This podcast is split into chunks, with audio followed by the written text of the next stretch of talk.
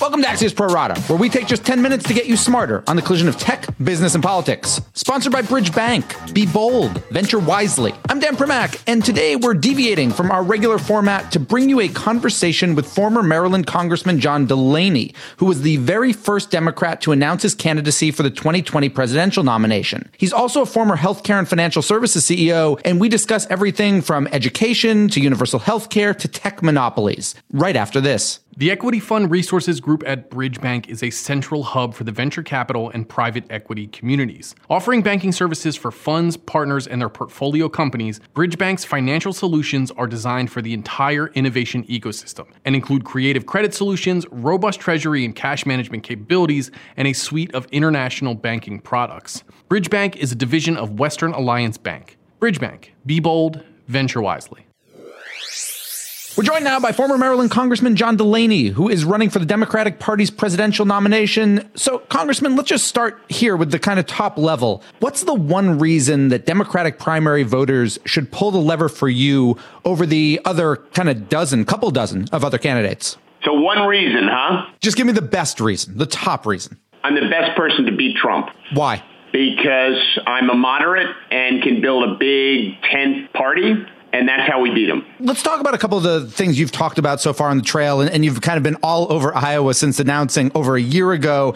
And one of the things uh, you've talked about is kind of education and the need for a national, you called it apprenticeship program, as an alternative to four year college for those who don't want to or maybe can't afford four year college. And, and it's something we've heard about a little bit from the current White House. In your vision, is this something that would be managed and paid for by the private sector or by the federal government? Well, well first of all, it's not an alternative. I wouldn't frame it that way because what it is is a national service program that every high school graduate would have an option of doing, not mandatory. But I'd want to make it so exciting that most would want to do it. And it can include military service, community service. We're rolling out a new things around a Climate Corps to help uh, really address sustainability, and then a big national infrastructure component. So it'd be an exciting program that young people join, and it would be paid for through a combination of public and private funding sources, meaning the whole program itself would be funded by the government and managed by the government because it is a national service program offered by the federal government.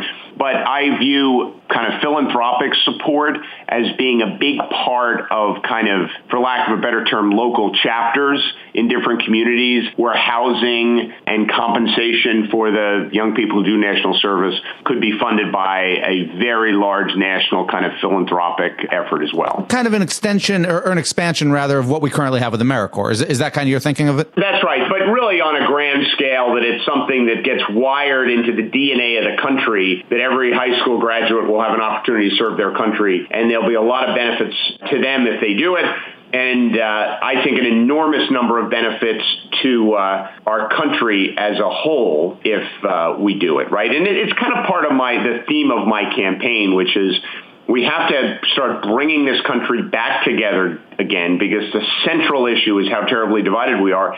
And we have to get back to, to, solving problems, right? The American people are dealing with a lot of things, and the federal government's largely been on the sidelines and hasn't been getting anything done that really makes a difference in their lives. And to that point, you talk a lot about bipartisanship and, and kind of how it is a means to an end. And you talk about some of the bipartisan legislation that you co-sponsored or helped work on while you were in Congress. And one of those things you talk about is opportunity zones, which is something that actually got put into the tax bill. Part of it did, at least. Can you talk a bit about the opportunity zones? Because there has been some criticism, particularly over the past year, that the application of it, that what we're often seeing is investors basically going into more affluent parts of cities, not the disadvantaged parts that it was originally intended to be for? Listen, it, they haven't really launched yet, so I think we should generally be reserving judgment on them.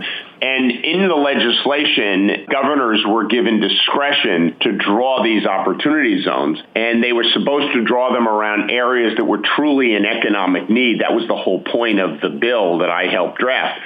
So we'll have to see when these things all get rolled out. You've seen the applications, though. Do you think governors are, they might be living to the letter of the law, but are they living to the spirit of it? You know, listen, it's a big country and there's been a lot of opportunity zones. Do I think there'll be some that were probably not allocated appropriately? Of course. But I haven't like gone through every single application, so I, I can't speak intelligently about whether 90% of them are appropriate or 80% or 95%. The bottom line is the cost of doing nothing is not nothing. And I think we have to move to the politics of progress as opposed to the politics of like nitpicking or scab picking. And what I mean by that is we actually have to start getting things done. And I think the opportunity zone is a transformative step forward into helping these communities. A lot more has to be done. And I've got a bigger agenda to help these communities than just the opportunity zones. And Congress should do its job, which it didn't do on the Affordable Care Act and it didn't do on other big pieces of legislation, is you roll something out that's designed to make a difference you shouldn't presume that you get it right the first day you do it,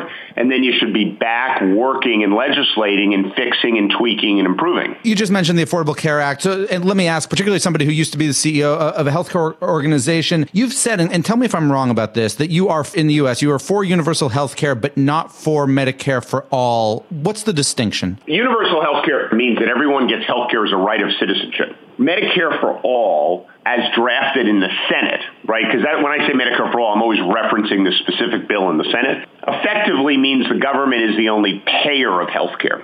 And I think that's a problem. And I think it's a problem for a couple of reasons. Number one, the American people want options. We don't want a one size fits all government only solution. Secondly, there's ample evidence and really overwhelming evidence to suggest that the government never pays enough for health care. So I travel around this country and the number one issue that I hear about in many communities is how Medicaid rates are too low. And they're right. Medicaid only pays 80% of costs. Medicare only pays 95% of costs. Those are the two government programs. And commercial insurance pays 115 to 120% of costs. So there's overwhelming evidence to suggest that if the government were the only payer, that it would never pay enough.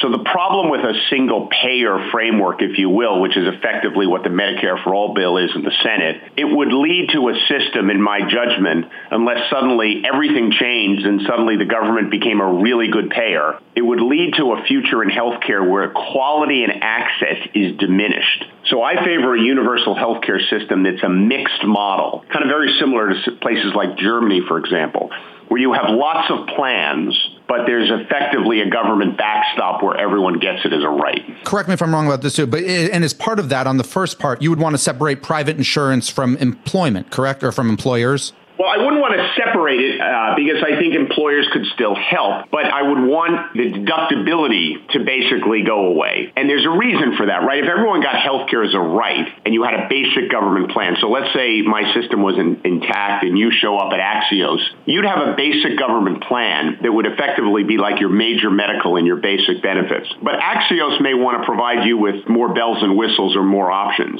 So they would negotiate a group supplemental plan for their employees to effectively purchase into and you know you would probably do that. And that would be a relatively small price because your major medical would be covered by your government plan and you'd end up with something very similar to what you have right now. Different issues. Do you believe the big big tech companies so we're thinking here amazon facebook google et cetera does there need to be a look at breaking them up? Are they monopolies? Well i think they are engaged in monopolistic activities whether in certain ways, because look, we haven't updated the Clayton and Sherman Act, which are our core antitrust laws, really in forever. So is that something that President Delaney would push for, updating those laws? I absolutely would, right? Because I think there's two examples, both in technology and, in agribusinesses. And the reason I'm focused on agribusiness is I just got out of rural America rolling out my Heartland Fair Deal. And you see where there's been tremendous kind of vertical integration as opposed to horizontal integration, which is what a lot of our antitrust laws were designed for. And this vertical integration is stifling competition, in my judgment. In many ways, it's hurting our citizens. That doesn't mean you lead to a breakup of these companies. I'm not calling for them to be broken up. I believe in the rule of law. But you're calling for a law that could lead to them be broken up, correct? Well, it could or it couldn't, but that's not the, the goal of updating these laws is not like me sitting here saying they should be broken up. What I want to do is protect our consumers, protect our citizens, and ensure that there's competition in these markets. I don't have an end goal of breaking up any company, right? Because in some ways that's a lawless kind of statement, right? Because unless you have laws that say these companies should be broken up, then you're just kind of claiming the government has rights that it doesn't have.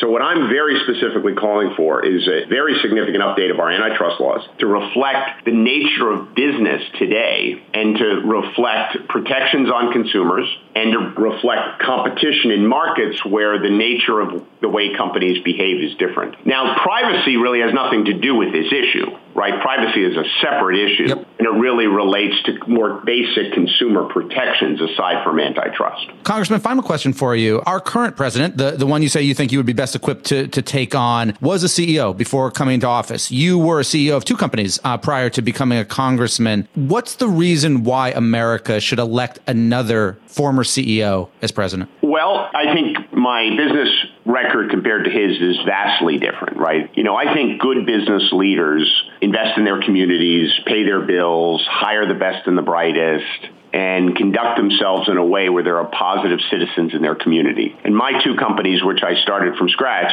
exhibited those attributes and were given lots of awards, including from the Obama administration for that kind of activity. His businesses did not, you know, do any of those things, right? I started my businesses from scratch, right? I was a blue collar kid you know, my dad didn't give me a couple hundred million dollars. So I think I just have a fundamentally very different business track record. I'm an entrepreneur. I'm someone who started things from scratch. That's what we need more of it, of this country. He's a promoter. But I've also had the kind of experience that you need to really be the president of the United States. I mean, he walked into the Oval Office having never done government service. You know, so I, I think I have a very different moral compass. I think about capitalism in terms of making it more just.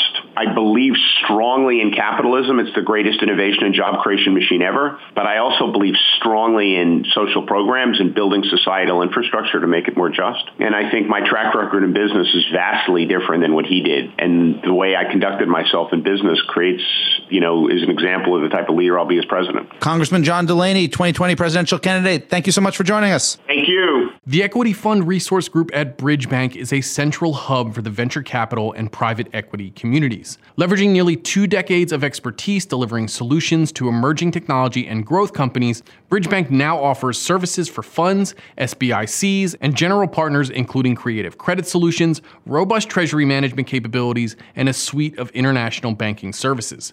Bridge Bank, a division of Western Alliance Bank. Be bold, venture wisely. And we're done. Big thanks for listening. And to my producer, Tim Shovers, have a great National Ferret Day. And we'll be back tomorrow with another Pro Rata podcast.